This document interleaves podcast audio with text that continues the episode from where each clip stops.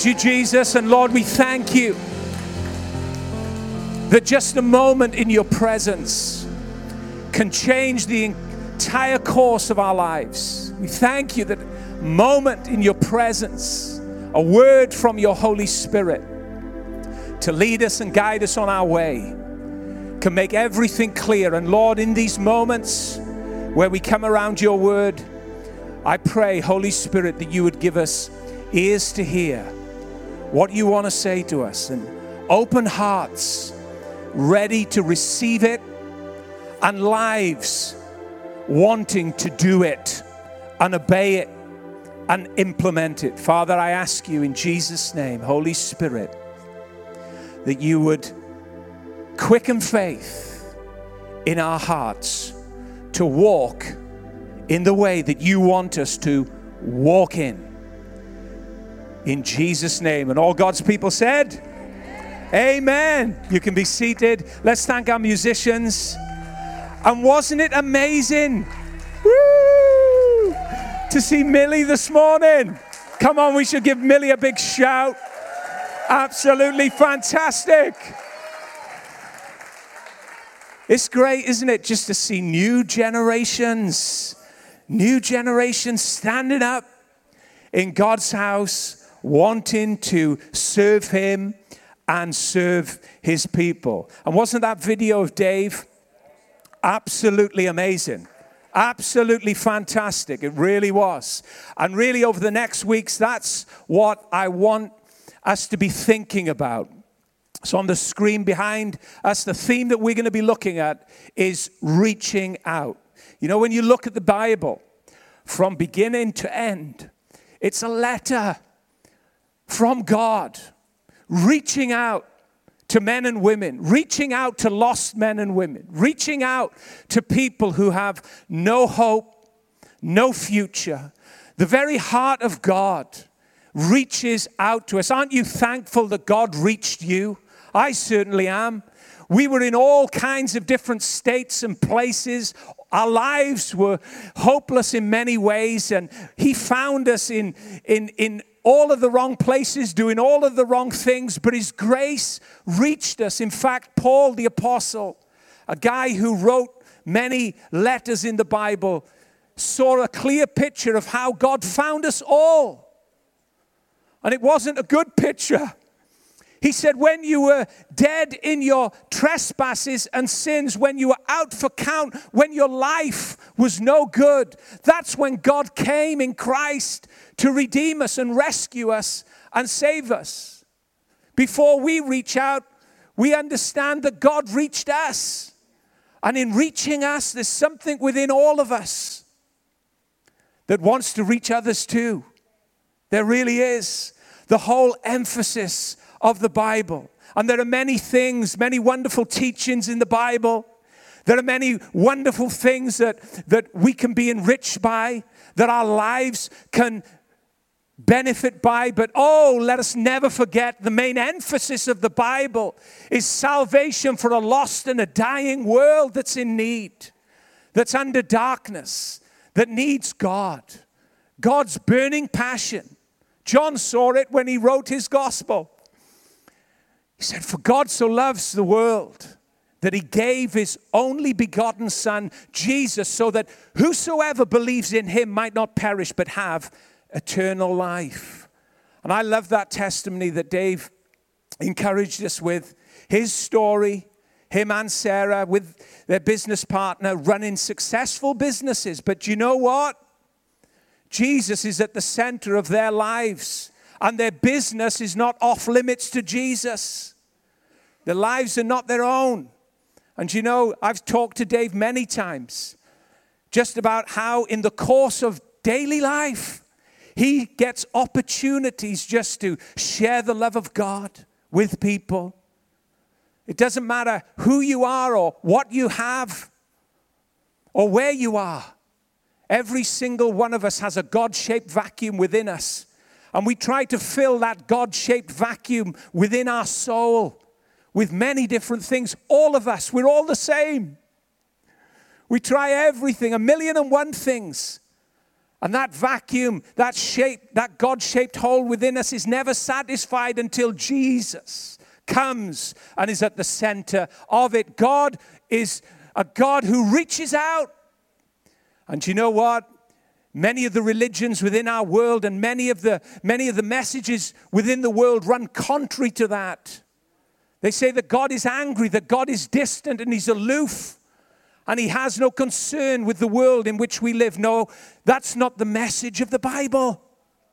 God is a God that reaches out. God is a God that loves us and sees the, the, the conditions very often that we live in and wants us to, to bring us into everything that He has for us. And for us who have Christ in our hearts, let's never forget those who are, who are around us. Oh, the heart of God aches for those that do not know Him. Oh, how the Holy Spirit works tirelessly around the clock to get a person just to a place where they cry to Him, to get a believer to the point where they reach out to another. Let's never forget. You know, the church is not a luxury cruise liner. One man said the church is not a luxury cruise liner, it's a vessel for saving souls. It's a vessel, a search and rescue vessel for those who are languishing in life that have no hope and have need. You know, Jesus at the outset of his ministry, I'm going to read you scriptures this morning. You're going to be really familiar with them, but I want us to consider them again, to bring them again fresh into our hearts and into our minds. Jesus was very clear as to why he came into our world. Luke 19, verse 10, he said this and really, it encompasses everything about his life. It encompasses and epitomizes his whole mission for which he came. This was the burning passion, this was the core desire of his life. And I believe, you know, it pleases God. It pleases the heart of God when he finds this core burning desire in our hearts. And I know it's easy to get sidetracked. I know it's easy, you know, sometimes to, to, to, to juggle all of the things that you've got to do. But let's be aware. Let's have this. If we're going to have something at the core of our being, let this be it. You want goals? Let this be your goal. You want goals to succeed? Let this be the top of the list. He says, Luke 19, verse 10 I have come to seek and save the lost. If you look at Jesus' life very carefully and you study it through the four Gospels Matthew, Mark, Luke, and John you will see that he fulfilled this statement in remarkable ways this driving passion of his life to seek and save that which was lost. It took him overseas to a graveyard to find a man that was deranged out of his mind, breaking chains, living in tombs, running around the countryside naked. It took him to a scene where a woman was about to be stoned under the law because she'd just been caught in the very act of adultery. And in, in, the, in that time, they dragged her out of the bedroom and they threw her at Jesus' feet. It took him into the leper colonies. It took him into the wildest of places where you would never really think the Son of God would go, to the point that the religious and those that were against him criticized him by saying he's just a friend of sinners. He doesn't belong with us. I tell you something now, you've got to you've got to go right into things, into the thick of things to get a reputation like that. But that's the reputation that the church should have. Just like Jesus had. That's that's the whole heartbeat of God. And I believe the Holy Spirit, He really wants to help us.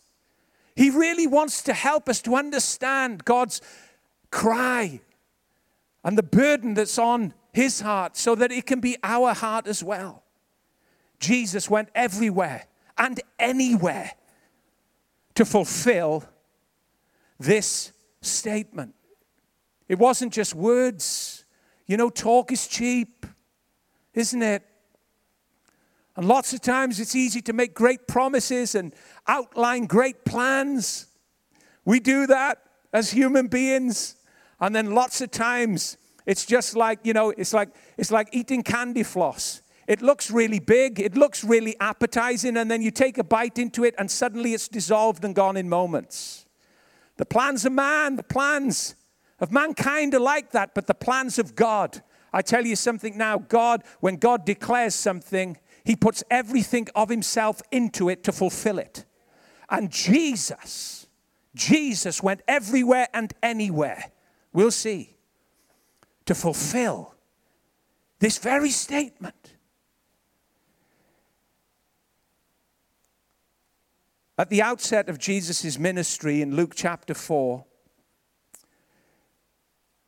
he gets up in the synagogue, as, it, as was his custom in Nazareth, and he was handed the book of Isaiah. And he opened the book and he began to tell them all of the people that he was about to meet. It was like when he opened the, the, the scriptures and when he read from Isaiah, it was like he was, he was speaking about all of the different classes of people that he was going to meet that were queuing up to meet him in his future. It was like opening a diary.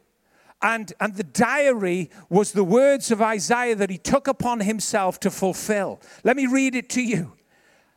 Luke chapter 4, verse 16 to 22. It says this So he came to Nazareth where he had been brought up, and his custom was and as his custom was, he went into the synagogue on the Sabbath day and stood up to read. And he was handed the book of the prophet Isaiah. And when he opened the book, he found the place where it was written The Spirit of the Lord is upon me because he has anointed me to preach the gospel to the poor. He has sent me to heal the brokenhearted, to proclaim liberty to the captives and recovery of sight to the blind to set at liberty those who are oppressed. Then he closed the book. No big long sermon. We're talking a couple of minutes and he's, he's all said and done.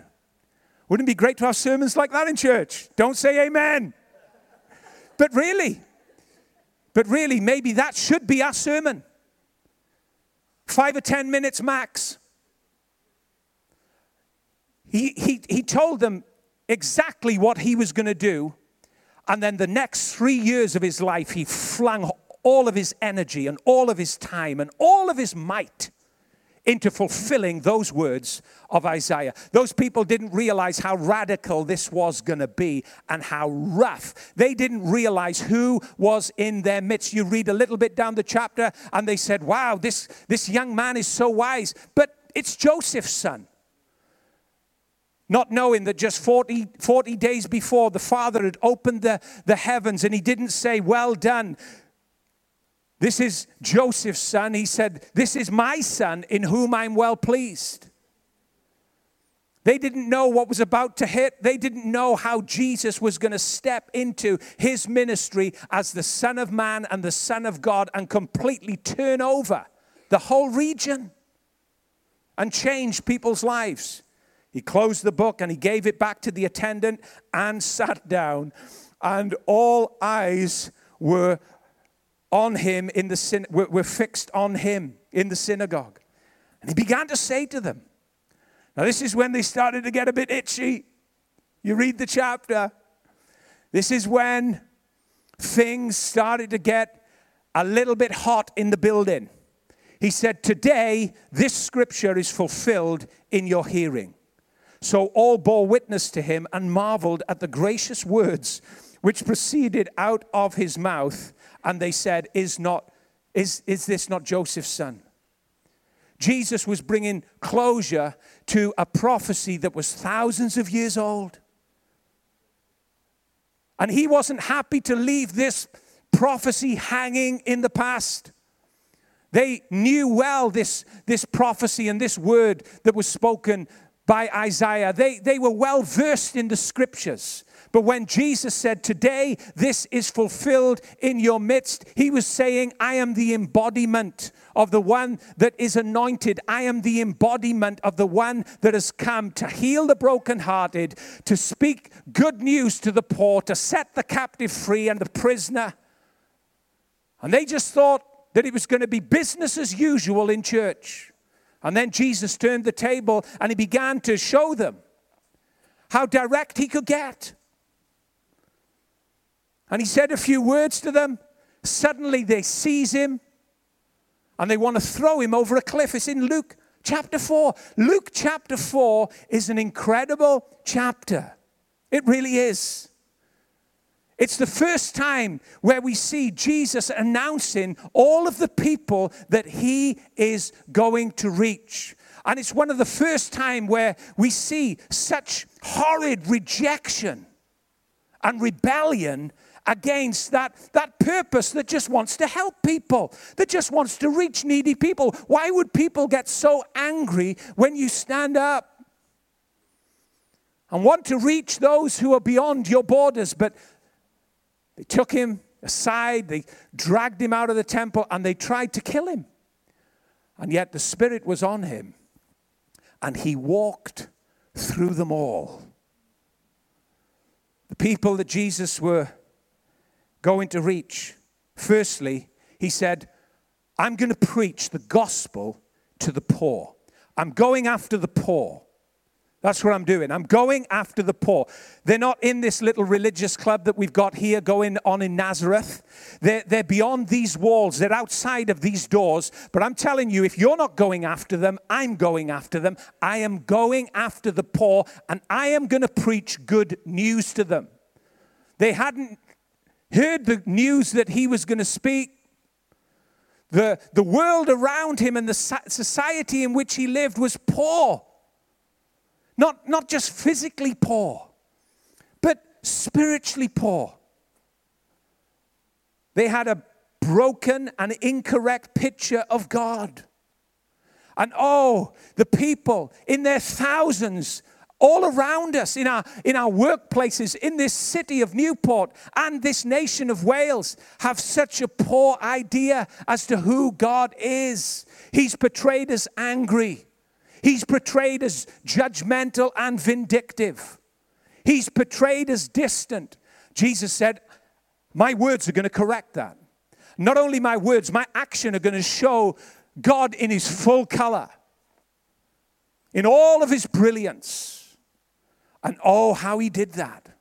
His life adjusted the way the people thought about God, and he brought them from their poverty and he enriched them in everything he did in his teaching, in his actions, in his love that was displayed in oh so many ways. And that's why I love to look through the Gospels because you see him meeting poverty head on, mental poverty, broken pictures, day after day where people thought that they were excluded from the blessings of God, where people couldn't go into the synagogue because they were ashamed. And Jesus was out in the highways and the byways and the streets where all of the people were. And he was bringing adjustment and correction and revelation and blessing and wholeness to that broken picture.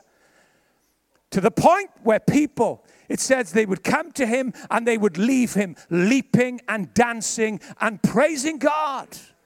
That's what happens when the blessing of God collides with our poverty. You get a revelation of who God is, and your life is never the same.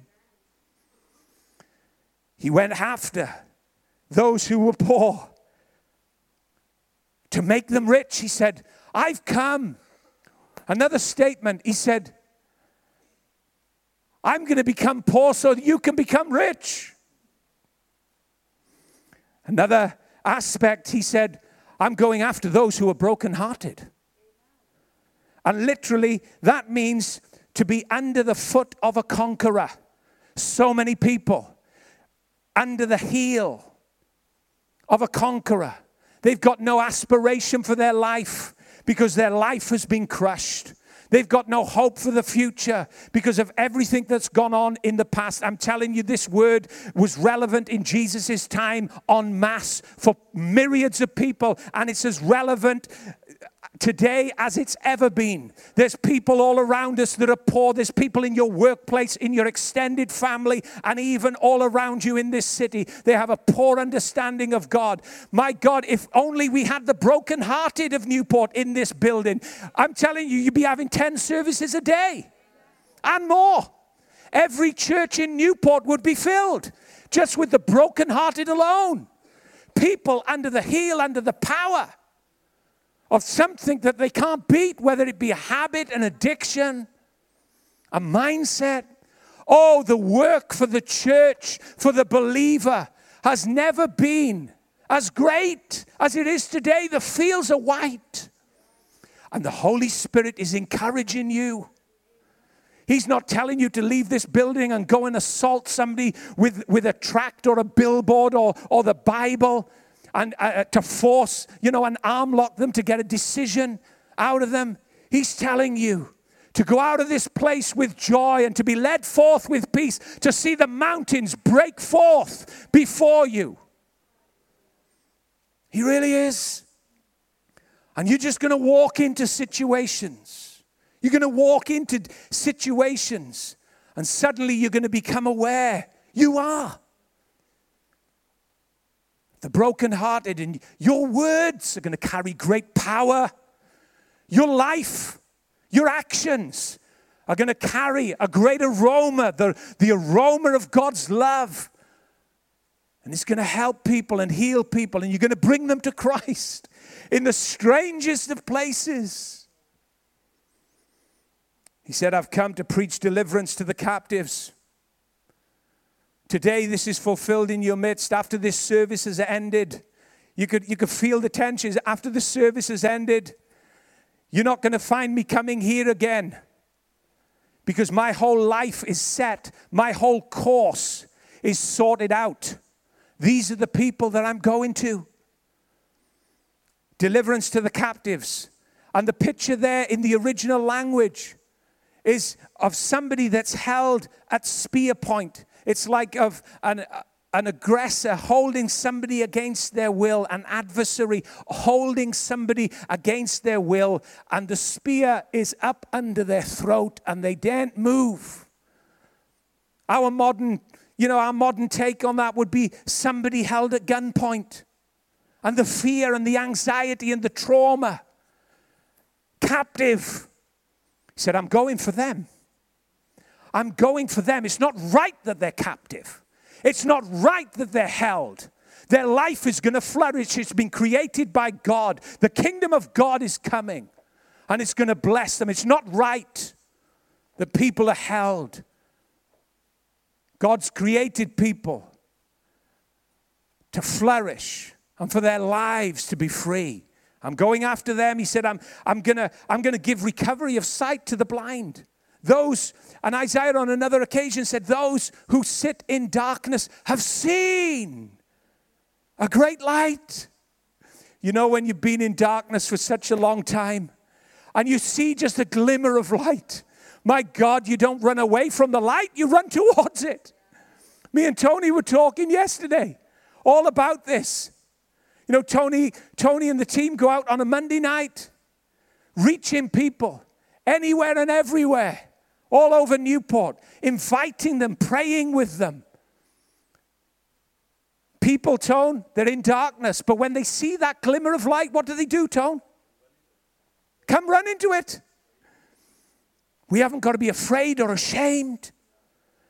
We offer that lit- your light, your life, they know about us. And you know what? Just keep doing what you're doing. Your life is the light. Jesus actually said that. You are, he said, I am the light of the world, but then talking about us, he said, You are the light of the world. He said, I'm going to free, on from there, I'm going to free those who are oppressed. those who are under the power of something or someone greater than their own, captivated, oppressed. God's not into oppression. He's not into oppression. He said, I'm, gonna, I'm going after them and I'm going to bless them. I'm going to set them free. Their life is going to be brand new. You would have thought the church would have been excited. You would have thought that people would have been ecstatic. Oh, Jesus, we're behind you, Jesus. Yes, Jesus. We understand about the pressures and the problems of life and the things that come to tie us up and break us down. Jesus, thank you that you've said today. Do you know what? They weren't excited. They tried to run him off a cliff. Do you know I love what I love about Jesus is that he never saw anybody as an inconvenience or an interruption. It's like he'd walk down the street every day and he'd, I just picture him saying, Come on, interrupt me. Interrupt me. I've got what you need. Interrupt me with your problems. Interrupt me with your issues. That's why I'm here interrupt me. What, what, what, whatever the issue might be, it doesn't matter how big it is. You see, God's resources of heaven follow the man and the woman that go after the lost. Some of us may be called to preach to thousands of people. Others may be called to preach to one or two. It doesn't matter. The resources of God's kingdom follows you as you reach and as your heart responds to the need before you, Jesus was never inconvenienced. He was never, never interrupted. You know, I think sometimes we maybe get a bit afraid of sharing our faith because of this aspect of rejection. Rejection. It's hard.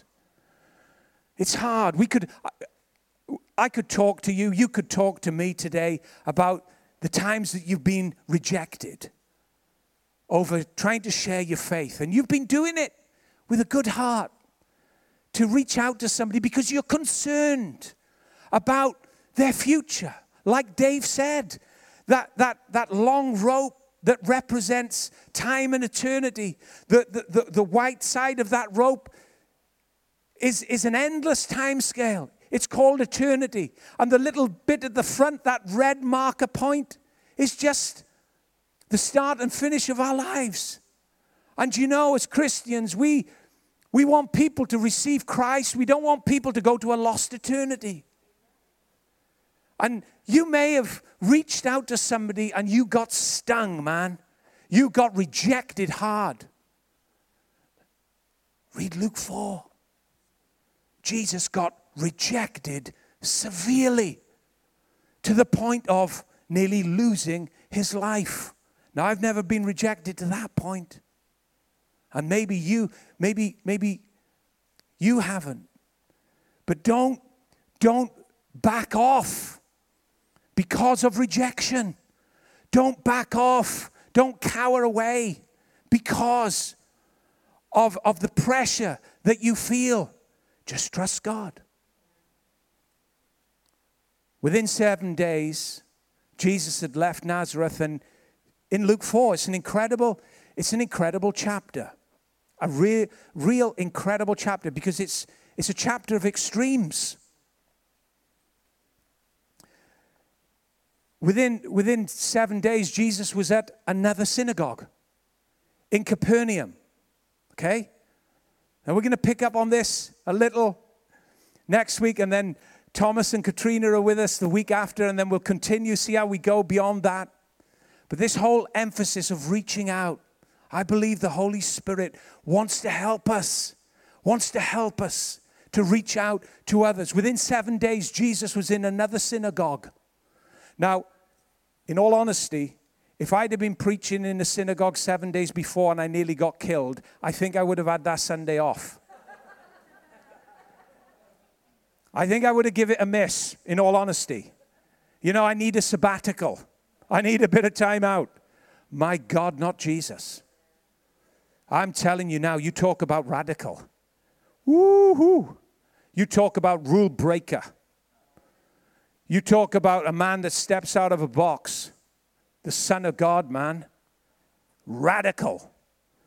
Seven days he's in another synagogue. And it's in Capernaum.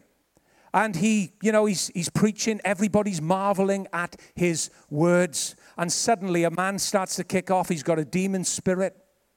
And Jesus just casts that demon out of him. And they're just amazed by his authority.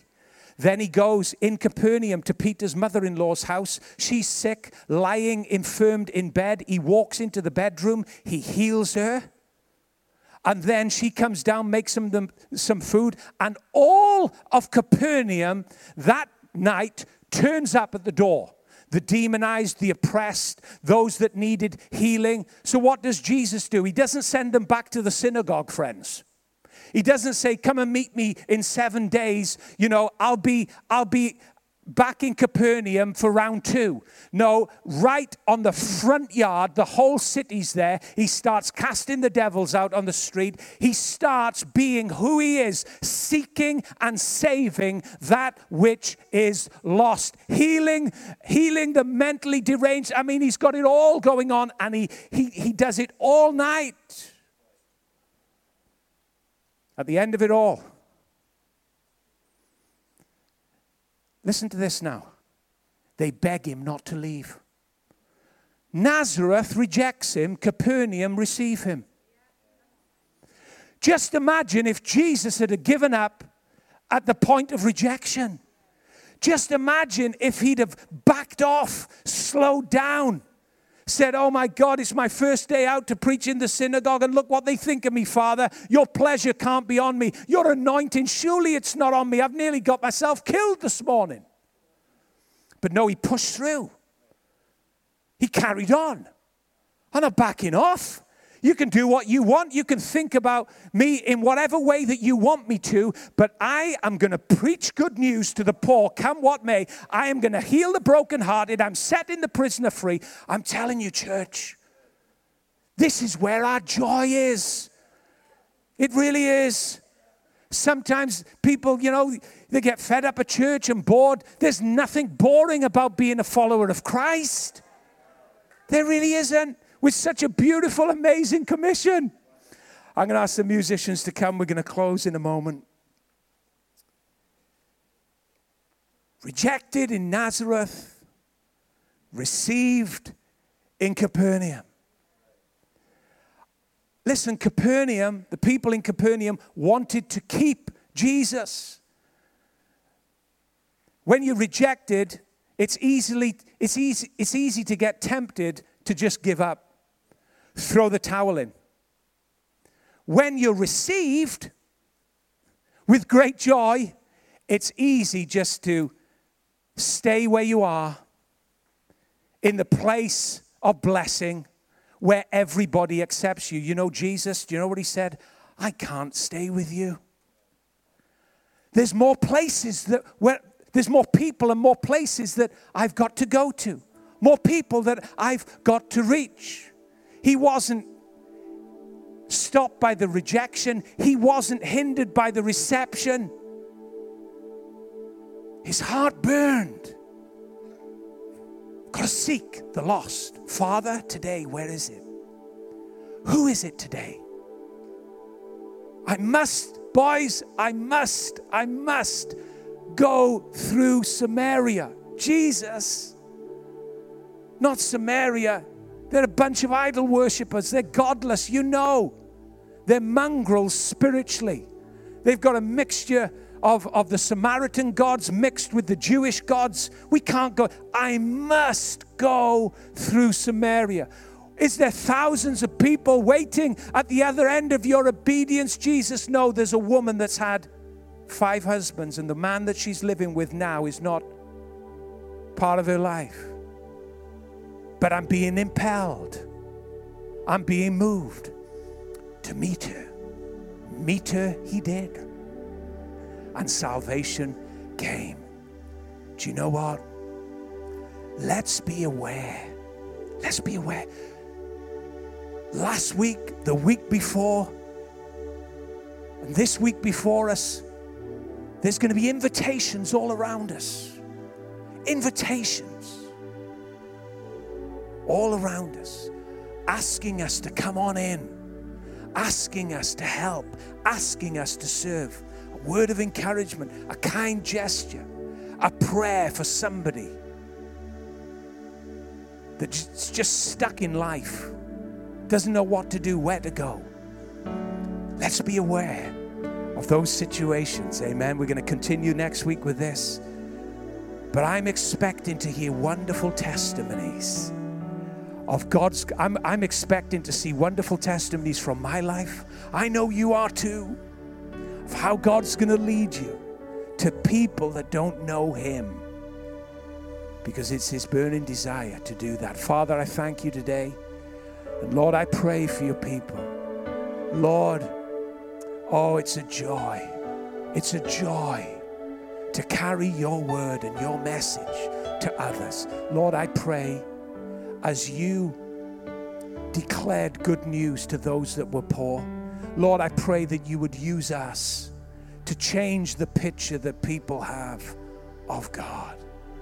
Lord, I pray, Lord, as you came to heal the broken heart, would you use our lives to heal the hearts of others through our actions, through our words, through our commitment to them?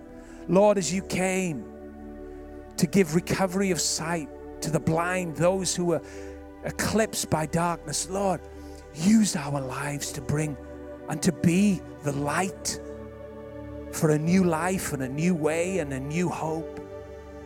Lord, we pray for those who are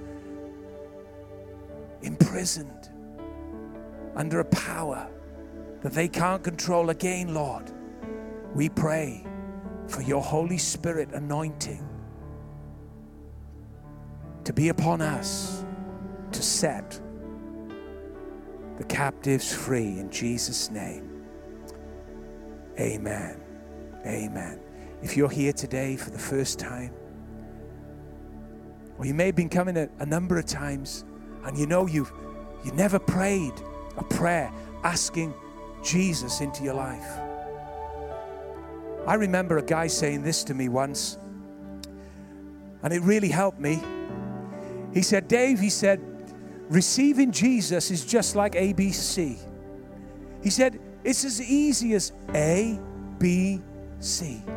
I said, What do you mean? He said, Well, first of all, he said, the A stands for admitting you're a sinner. I said, Well, I can do that. I got a lot of evidence to prove that I'm a sinner. I can admit that I'm a sinner. I said, What's next? He said, Well, the next bit, B, is believe. I said, Okay, believe. What do you mean by that? He said, Well, he said, just simply believe that Jesus came to die for your sins that you're admitting, and that He rose from the dead and He wants to live inside your heart forevermore. I said, Well, I'd like to believe that. I'd like to believe that He wants to take my sins and all of my past record away, and so that I can feel clean on the inside and at peace. And then He said this finally, the C part of it all is this just confess with your mouth that Jesus is now Lord of your life and you shall experience this amazing gift of salvation. Listen, I was 15 years of age. 15 years of age. And I did that, and somehow my life was changed. Peace came into my heart. Maybe that's you today. Hey, listen, like me, you know you're a sinner. You got evidence to prove it. In fact, you're in great company this morning because we're all sinners saved by God's grace. We all acknowledge that. Nothing to be ashamed about. Are you ready to believe? Are you ready to place your faith in Jesus? To hand over the steering wheel of life to Him and just to confess Him as Lord? If you're ready, if you're ready, if this is the day, and you realize that this is the moment for you to pray that prayer, you can bring your poverty to Him. You can bring your broken heart to Him. You can bring your oppression and your imprisonment to Him. He'll free you on every front. Believe me. He set me free on every, every aspect of life that I brought to Him and is still setting me free. Pray this prayer. We close our eyes. We've come to the closing moments of our service. Pray this prayer. Say, Jesus, quietly in your heart. Oh, I tell you what, let's all say it together out loud. It's good to say it. Say this. Let's say it together out loud. Jesus, thank you for being my Savior. I acknowledge and admit I'm a sinner. Would you save me from my sin? I put my faith in you. I place my trust in you. And from this day, I want to confess that you are my Lord. Amen. It's that easy. It's that easy. It doesn't get any more complicated than that. And anybody that tells you it does, just walk away. I'm telling you. Listen, if you prayed that prayer, we'll have people at the back at the, at the connection point. We'd love to give you a Bible. If you want to talk to us, you can come and see us. We'd love to pray with you further. And this is what we say to people listen, just keep coming back. We're a family, we're the family of God. This is the house of God. God bless you. Let's stand to our feet.